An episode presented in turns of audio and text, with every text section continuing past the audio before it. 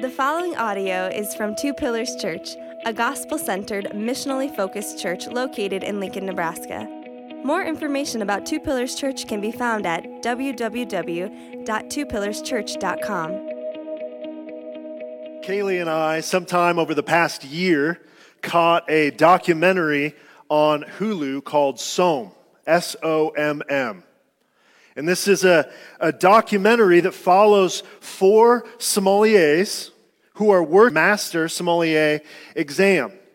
Now, uh, that maybe means nothing to you. It meant nothing to me uh, when we started the documentary. But a, a master sommelier is one of the world's foremost wine experts. And the, the exam there's an exam that a, a, a, sommelier has to pass in order to, to receive his master or her master sommelier diploma. And it, it turns out that the exam that they need to pass has one of the lowest pass rates on the planet. And it, it's really pretty incredible. Just so you, you, you follow these aspiring master sommeliers. And spend a lot of time, of course, tasting wine. And l- listen, just by smelling the wine and swirling it a little bit in the glass and then taking a few sips, a master sommelier can tell you about the structure of a glass of wine, about the, the body of that glass of wine. They can even, with relative um, accuracy, they can even tell you about the alcohol content of that glass of wine. But, but it, it doesn't stop there. They can give you a full breakdown of the flavor profile. What fruits are they picking up? Maybe, maybe it's a hand of leather that they're tasting, or, or wood. Maybe it has an oaky taste. Um, Maybe it, maybe it tastes a little bit like dirt, one might say, which is, which is a, a real thing, apparently. Apparently, some wine tastes like dirt, and this is a good thing, apparently. Um, I, I, remember one of the, one of the, the four um, said that, and so I, I think it's, it's, it's, it's like cool, apparently, as a sommelier, to be like novel and to come up with like new flavors and smells that people haven't thought of. And so one uh, said that some wines were like a freshly opened can of tennis balls. I don't know. So that they can tell you about the flavor profile, but it doesn't stop there. They can tell you about the style of the wine, which, you know, makes sense. You know, red wines, white wines. Maybe it's a, a Chardonnay over here or Merlot over here. But they go even further. They can tell you about the vintage of the wine. They can tell you again with some pretty impressive precision when that bottle of wine was made. They can tell you what region the bottle of wine came from. And by the way, like a region is not France, France is a country. Um, they can tell you what region in France that a bottle of wine came from. Not only that, they can tell you what subregion a bottle of wine came from. They can tell you about the climate where the grapes came from that went into that bottle of wine. And then, after all of that, they can nail the exact date and name of that bottle of wine. They, they can actually name the wine that they're drinking. Now, let's do a little compare and contrast. When I'm drinking wine, it doesn't quite go like that. Right? So I pick up a glass of wine, swirl it around a little bit, got these little runny things going down the side. Smell it. It just you just have to make it look like you know what you're doing. You smell it, give it another swirl take a little drink. And usually, my wine tasting goes something like this I'm, I'm, I'm, getting, I'm getting notes of something fruity. And, and that's, about, that's about where it stops. And so, if I were to guess as to the, the name of this wine, I'm guessing it's a, a 2021 Barefoot. Maybe uh, from the, somewhere in the state of California, right? Um, and this is what it's this is what it's like for me to taste wine. Now, now, what's the difference between me and a master sommelier? Well, these master sommeliers they, they, they train and they study. The, the only thing I've ever seen like the way that they study, the way that they train, is friends of mine that I know that, that went to med school. And this is how they studied in med school. They had shoeboxes full of note cards, hundreds and hundreds and hundreds of note cards. And so they would spend hundreds and hundreds, thousands of hours studying. They, and, and, and of course, they, they would do what? What do they have to do? They have to drink a lot of wine. They have to drink a lot of wine. And, and look, as, so as, I'm thinking about this series on joy, uh, and by the way, what, what part of this Advent series on joy is that we're, we're adding a, a seventh core value to our existing six. And this core value is that we fight for joy. We, we seek to experience joy in the midst of suffering, worship, and life. And I was thinking about that first word in the series, suffering, and, and what it looks like and what it, it means to, to experience joy and to seek out joy in the midst of suffering, in the midst of just the pain of life, life in a fallen world. And I, honestly, I, I think it's a little bit like wine tasting. Sometimes it's difficult to pick out the notes of joy when we are just overwhelmed by the, the fallenness and the pain that is a part of our world and that is coming at us every day. And so, what I, I want to unpack this morning is this that the gospel makes joy possible.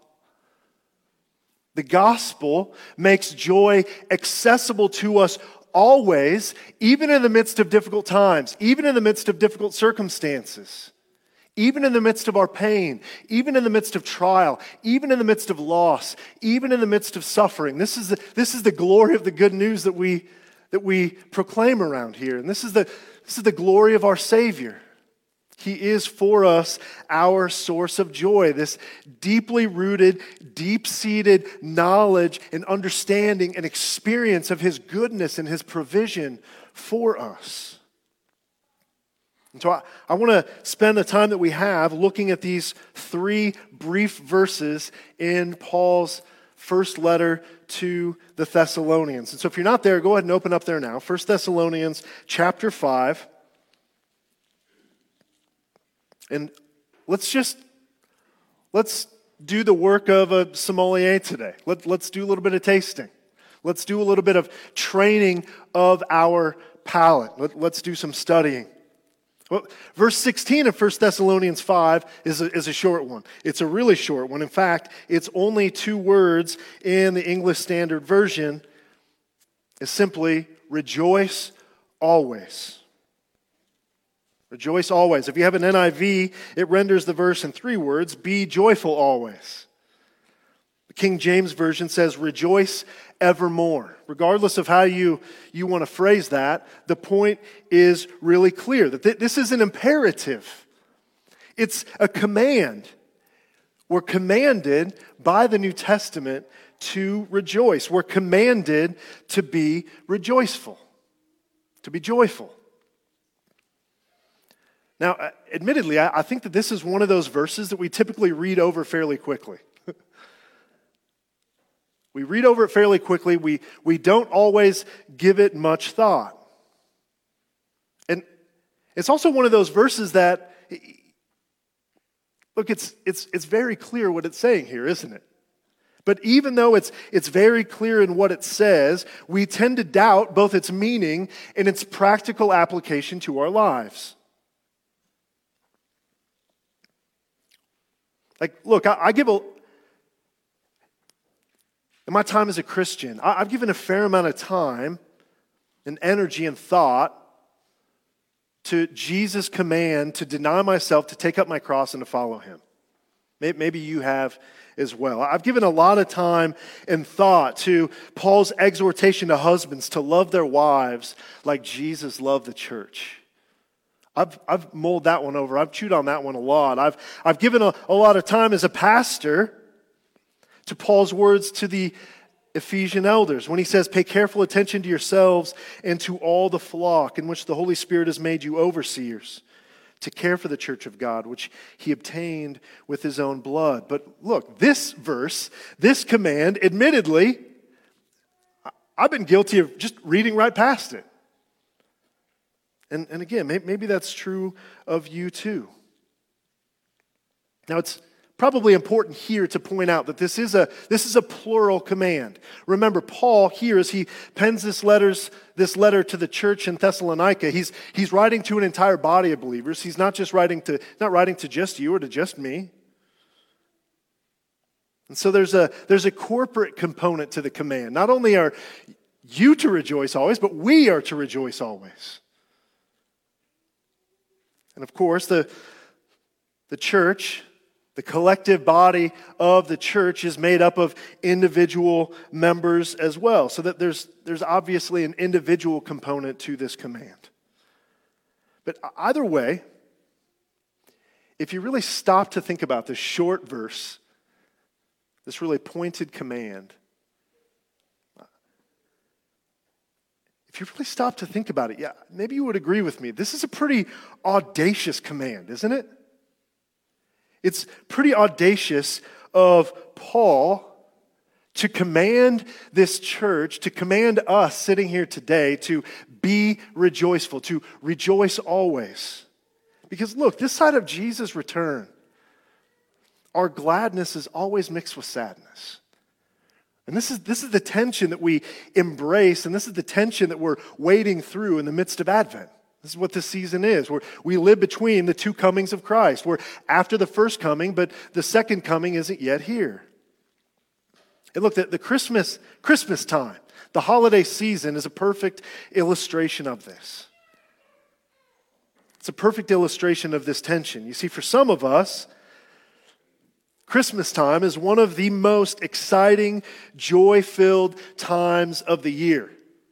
And we love everything about it. We are sold out for all things Christmas. We love the music, we love the decorations, we love the food, we love the gifts, we love the sweaters, we love the time with family. We love it all. Give me more.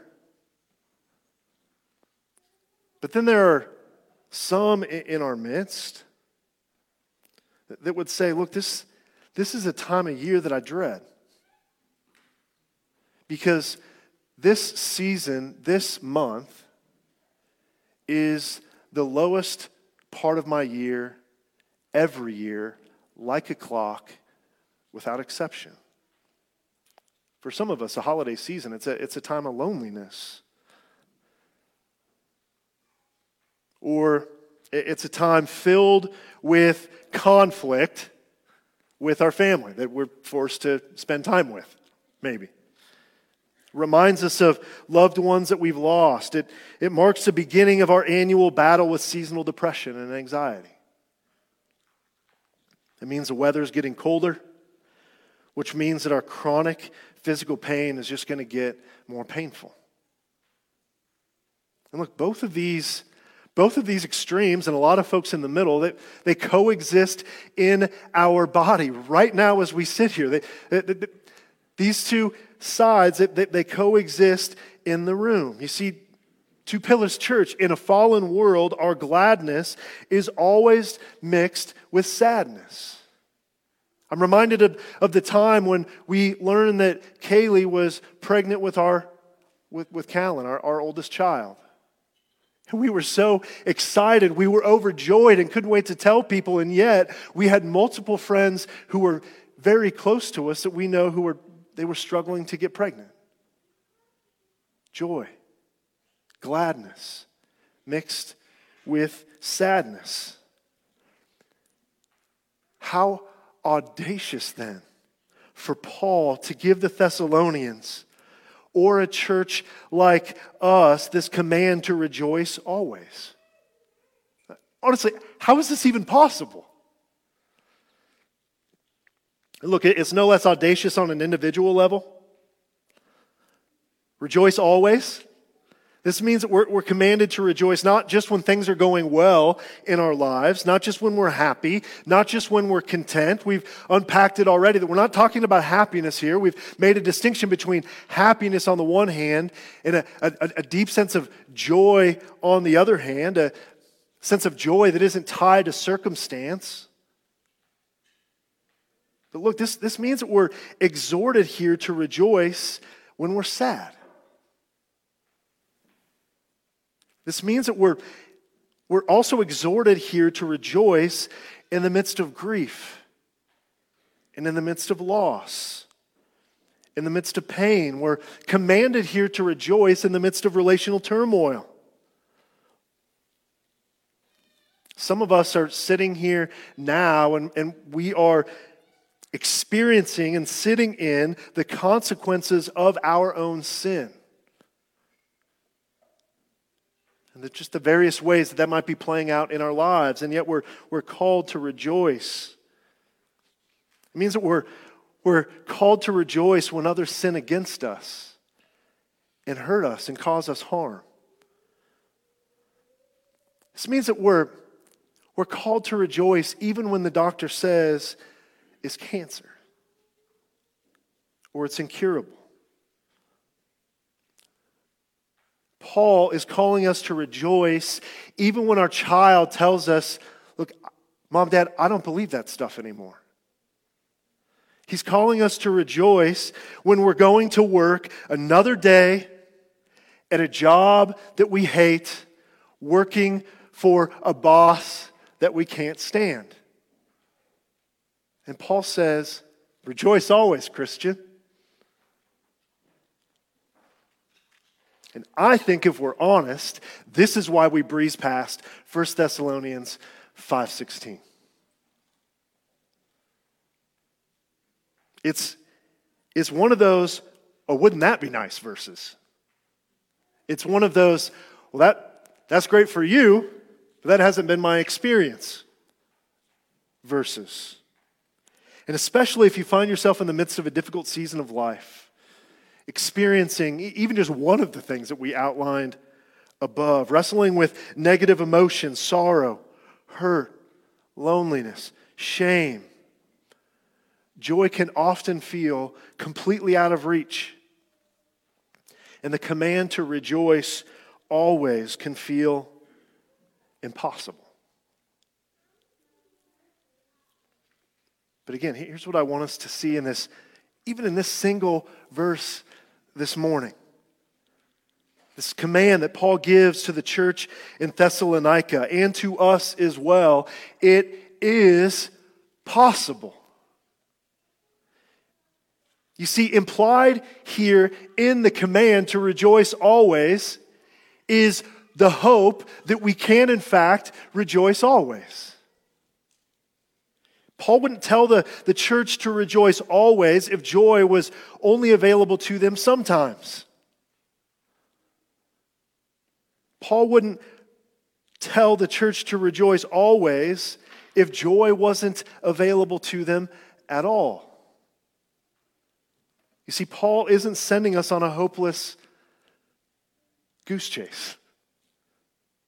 Joy isn't the pot of gold at the end of the rainbow.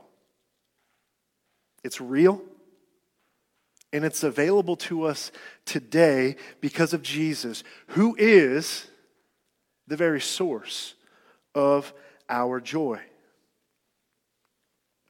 Christian, this is, this is good news. This is good news. This is the good news that we celebrate this Advent season because of the gospel, because Jesus came, condescended, lived, died, rose, ascended, reign, rules. And because he's promised to come back, joy is available to you. And joy, it's available to me too in the midst of suffering and sadness and anger and loss and pain. In the midst of loneliness and disappointment, fear and shame, it's available to us today. But look, just like wine tasting, Sometimes, especially when we're overwhelmed by some of these things, when we're overwhelmed by the pain and the difficulty of life, it's, is difficult, it's, it's complicated, and, and we might struggle to pick up the notes of joy.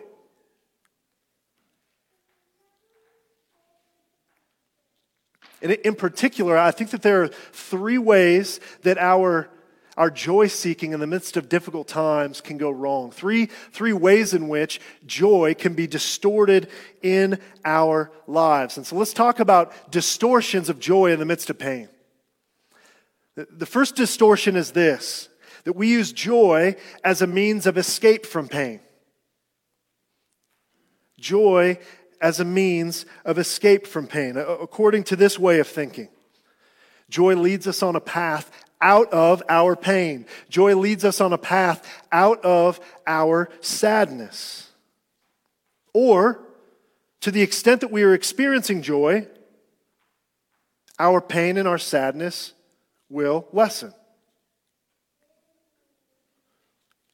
In this case, the ultimate end or goal of joy then is merely to bring an end to the pain.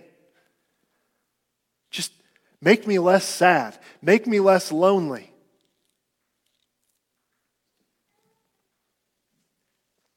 And so, if we're sad, then we might go to our favorite psalm, which is one that if, if we're honest, just kind of evokes a particular emotional response, kind, kind of on the surface. God's word becomes a shot in the arm. It isn't working deep change in our souls. It's not giving us a true and settled sense of joy. Instead, it, we allow it to just work on the surface, addressing only the symptoms of our pain. In this case, for example, sadness. And unfortunately, the effects wear off, don't they? When we use joy as merely as a means of escape from our pain, the, the effects wear off and we have to go back for a booster shot when the, the symptoms of our pain return. Another way that we do this, we, we attempt to escape from pain using good theology. Theology becomes a, a mental workaround of sorts, a way that we convince ourselves that the pain isn't that big of a deal, or the pain doesn't exist, or the pain shouldn't exist. We do this with the sovereignty of God all the time in churches like ours. When we experience loss or pain, we say things like, Well, the Lord is sovereign. He brought me to it, He'll bring me through it. He's going to use all this for my good and for His glory. And the thing is, don't get me wrong, all of this is true. All of this is absolutely true. We can hang our hats on every single one of these statements. And, and also, that the sovereignty of God, it, it puts our pain into perspective, into eternal perspective, and into, into the perspective of God's perfect wisdom. Here's what the sovereignty of God doesn't do, though it doesn't always make our pain less painful, does it? It doesn't necessarily make our pain hurt less. It doesn't, the sovereignty of God, listen to me, the sovereignty of God isn't an, an, inoculation against pain. Two things can be true at once God is sovereign, and pain hurts. Rejoice always, brothers and sisters. Joy isn't merely a means of escape from our pain. Distortion number two escape from pain as a prerequisite for joy. Escape from pain as a prerequisite for joy. This is very similar to the, to the first, but, but has its differences. According to this way of thinking, pain is something that crowds out our capacity to know and to experience joy. So then, before our joy can increase, our pain must first decrease. It's an inverse relationship there. This leads to all kinds of, of unhealthy ways of avoiding our pain or numbing the pain that exists. Not by, not by taking it to the Lord and, and dealing with it in a, a healthy biblical way, but we do things like we, we, we escape and, and, and we numb. We, we do that with food. We do that with shopping. Anything to get that, that hit of dopamine, right? The, the, the thing that makes us feel good, if only for a few moments, so that we can forget that the pain is there. Maybe it's drugs or alcohol. For some, it's sex and pornography. Others, we work and we work and we work and we work so we don't have to think about the pain. Maybe it's just dissociation by just scrolling and scrolling and scrolling our social media feeds or doom scrolling news headlines or binging our favorite show on Netflix or even a show that's not our favorite on Netflix.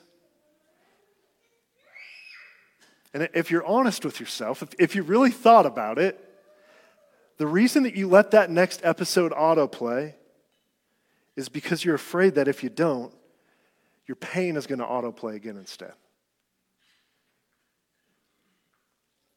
You avoid pain through crowded rooms and a crowded calendar.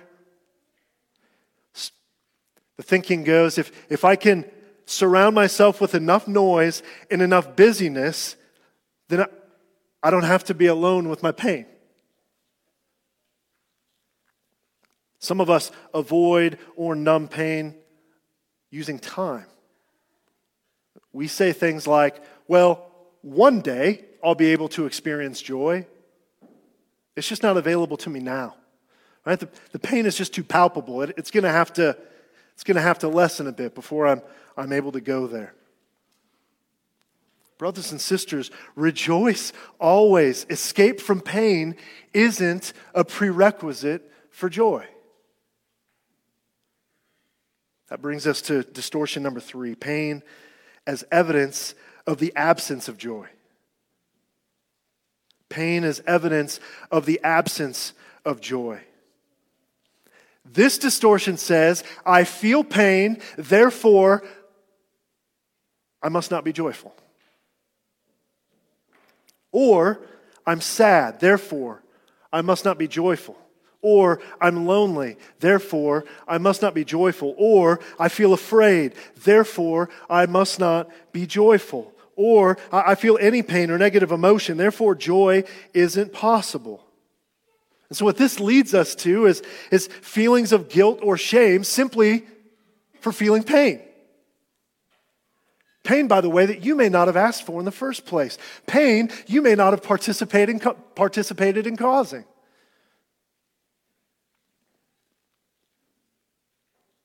Pain, uh, guilt, and shame that, that says, Look, I, I, feel sad right now, but you know what? I, I really shouldn't be feeling this way. I must not be trusting God enough. And because I'm sad, I, I must not be joyful either. But again, look, pain hurts. Pain hurts. And the command to rejoice always isn't a prohibition against feeling pain. It's not a prohibition against feeling pain. And in fact, it's an invitation to be joyful in the midst of it. And so then, brothers and sisters, rejoice always. Pain isn't the evidence of the absence of joy. And so, the, the way in which I would summarize all of this is, is like this Joy is not the avoidance of pain. Joy isn't simply the mere avoidance of pain. And the good news of the gospel isn't that in this life, you and I get to avoid pain. In fact, Jesus promised us something very different. He said, In this world, you will have troubles. He said, They hated me, so they're going to hate you too. Look, Jesus in the gospel gives us hope this morning, gives us the hope of joy this morning, even in the midst of our pain, even in the midst of difficult times. And in fact, there are glorious gifts that you and I will miss out on if we bypass our pain in an attempt to manufacture something that resembles joy on our own. Because, listen to this not only does the Lord want to provide joy for you in the midst of your pain, but there are gifts and work that He wants to, to give us and, and to work in us in the midst of our pain. Are you hurt? The Lord wants to, to give you healing and empower your capacity to move forward from this place of pain. Are you lonely? The Lord wants to invite you this morning into an intimate relationship with Him and with brothers and sisters in Christ who are in the room. Are you sad this morning because you've lost someone or something? The Lord invites you to honor the significance of your loss. He wants to work through your pain not merely help you to avoid it. He wants to give you faith in the face of fear, forgiveness for your guilt, and cleansing for your shame. And if we avoid all of these things that I would, I would file under the, the umbrella heading of pain, then we're going to miss out on this provision. We're going to miss out on these gifts. We're going to miss out on the work of the Lord in our lives.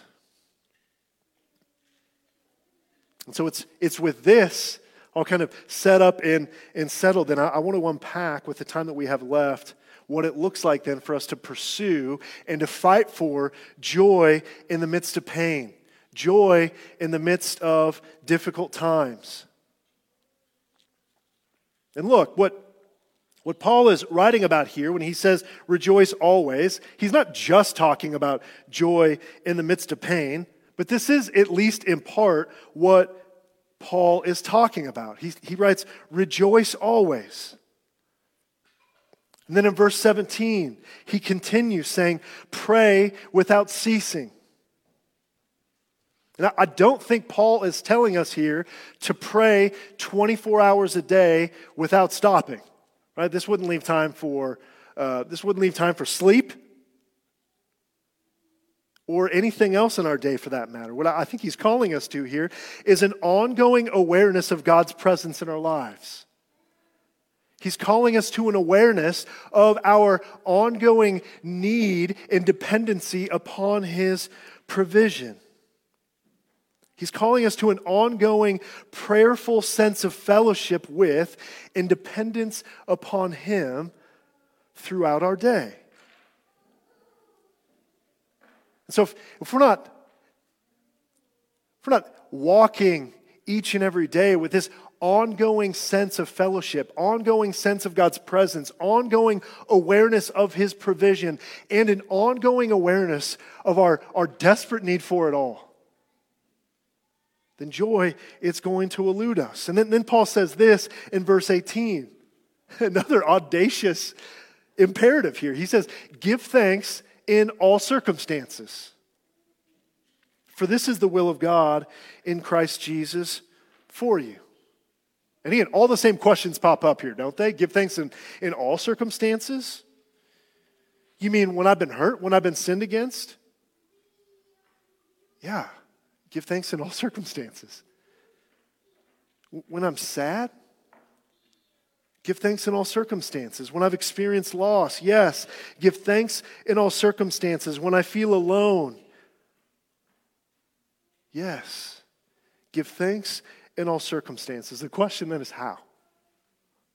How? How could we possibly give thanks to God in all circumstances? What, what could we possibly have to give thanks for in the midst of our pain. David writes this in Psalm 4. I think this is really helpful. He says, he says this in Psalm 4, beginning in verse 6. He says that there are many who say, Who will show us some good? Lift up the light of your face upon us, O Lord. And then this, you would put more joy in my heart than they have when their grain and wine abound. So David writes that, look, there are some out there who, who say to God, God, show us your favor. Give us favorable circumstances worth rejoicing over. Give me something to be joyful about. And while they make their demands, what do we see David doing? He's giving thanks. And I, I, should note that the first half of this psalm is absolutely a lament. A lament that begins with, Answer me, Lord. He's been crying out to God, and all he's gotten in return is silence. And yet, David gives thanks. You see, the joy that David has in his heart, it defies circumstance, defies him. And the joy that overflows in David's heart eclipses the joy that these people experience when their pantries and their bank accounts are overflowing. In Philippians 4, Paul gives the same command that we see here in 1 Thessalonians 5. And, and in this case, he's even more specific. He, he says in uh, Philippians 4 4, rejoice always. And then he sticks in the middle there, rejoice in the Lord always. So rejoice in the Lord always. Again, I will say, he repeats it, rejoice. It's almost as if he knew we were going to skip over that first one. Rejoice in the Lord always. Again, I will say, rejoice. Look, just as the Lord did for David, Jesus gives us hope. He gives us the hope of joy, even in the midst of pain. He gives us reason to give thanks, even in the midst of difficult circumstances.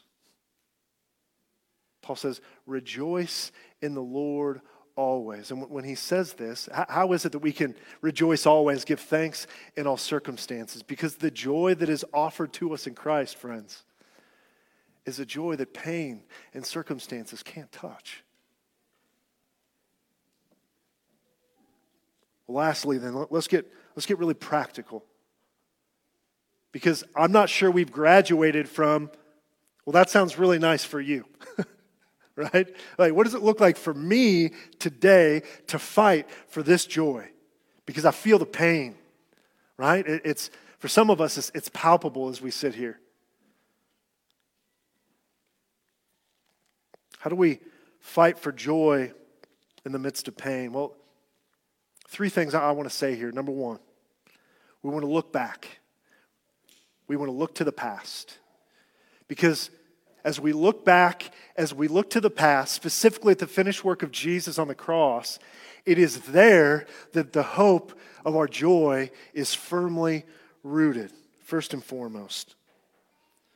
1 Peter 1, we read this Blessed be the God and Father of our Lord Jesus Christ According to his great mercy, he has caused us to be born again to a living hope through the resurrection of Jesus Christ from the dead, to an inheritance that is imperishable, undefiled, and unfading, kept in heaven for you, who by God's power are being guarded through faith for a salvation ready to be revealed in the last time. Verse 6 In this you rejoice Though now, for a little while, if necessary, you've been grieved by various trials, so that the tested genuineness of your faith, more precious than gold that perishes, though it is tested by fire, may be found to result in praise and glory and honor at the revelation of Jesus Christ. So, Peter is saying here that while you may be grieved now, for a little while. Again, if you zoom out and, and take an eternal perspective, it is a little while. While you may be grieved now for a little while by various trials, because of Jesus' finished work of redemption, he says we're born to a, a, a living hope. And we have an inheritance in him that can't be touched that can't be taken away, that can't be replaced. Peter says that it's imperishable, it's undefiled, it's unfading, and it's kept safe for us.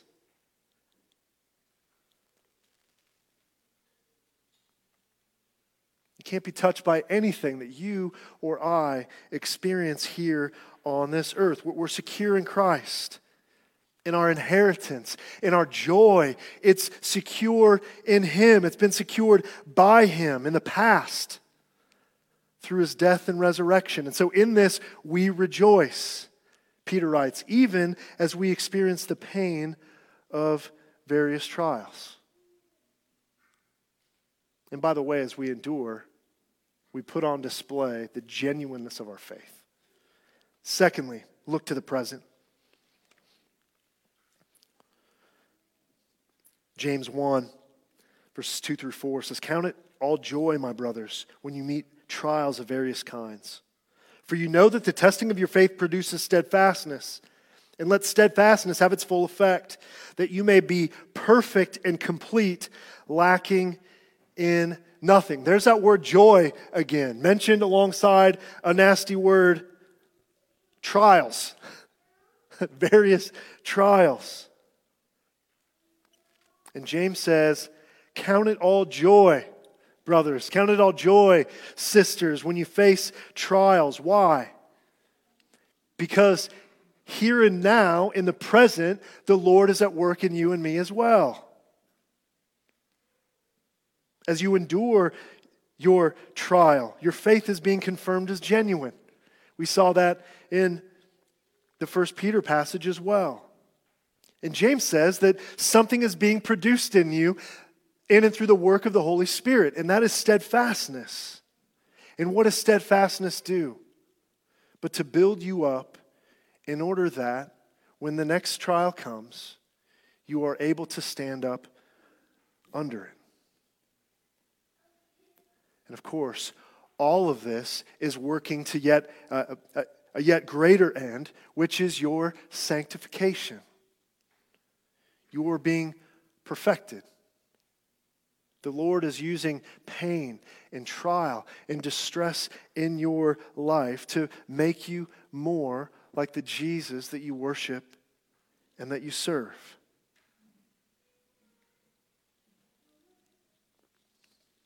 being made to look more like Jesus, who endured the pain of the ultimate trial on our behalf. Lastly, we fight for joy in difficult times, we want to make sure that we look to the future as well. And, and this, is, this is what the Advent season's all about. We look back and, and we, we remember the first advent of Jesus, and we look forward to the future, and we anticipate his second advent. And as we do, we have this promise that the sufferings of the present time aren't worth comparing to the glory that is to be revealed when he comes again. Look, there is a day coming, friends. There is a day coming, brothers and sisters, when Jesus will return and usher in the new heavens and the new earth. And everything painful in your life, and everything that hurts in your life, and everything that's tragic, and everything that's sad, all of it will be made to be untrue. All of it will be made to be untrue. And so, what do we do now? But we look forward to the future. We fix our eyes on the true and sure hope that Jesus is coming back to do just that work.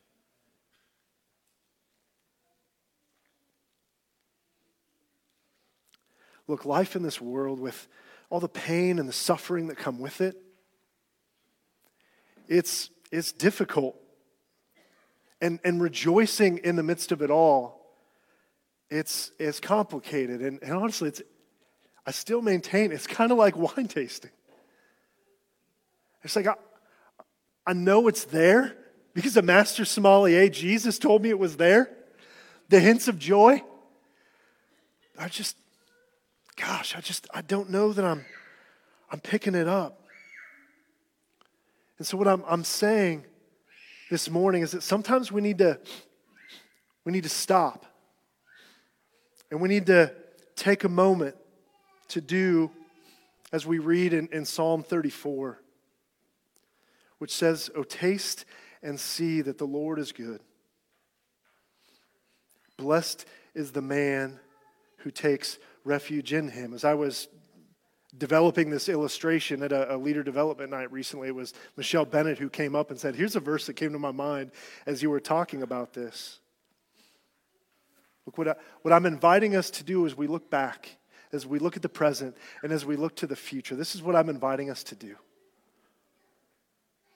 to stop and to, to taste and to see and to behold the goodness of Jesus, even in the midst of our pain. Because, brothers and sisters, the hope that we have today and the hope that we celebrate this season is that we don't have to run from pain, but Jesus, He gives us joy in the midst of it. Let's pray.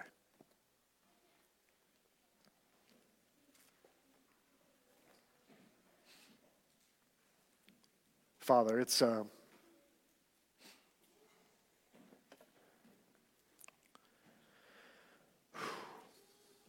it's a humbling truth to mull over. This, it's been a, humbling, it's been a humbling sermon to preach. Because while I, I, I see you unpack the magnitude and the significance of the joy that we have offered to us in your presence through Christ. I also, Lord, I, know a little bit about the, the pain that's being felt and experienced in the room. I, don't know it all. I just, I just know a little bit of it. And Lord, it's, it's significant. And so, Lord, would you help us to be a people who fight for joy, who fight to experience joy even in the midst of our pain? Father, would you remind us we don't have to be afraid of pain, we don't have to run from it, we don't have to escape it or numb it. But Lord, that you you want to work through it and you offer you offer us the hope of joy even in the midst of it. So, Lord, would this not just be a, a mental exercise where we walk out of here with the knowledge of that, okay, so joy is, is available to me now in my pain? Lord, would we taste and would we see your goodness? And Lord, in the midst of just difficult life in a fallen world, regardless of our circumstances, would we always, Lord, would we always be able to pick up the notes of your abundant joy for us. We ask this in Christ Jesus' name. Amen. Thank you for listening to this audio from Two Pillars Church.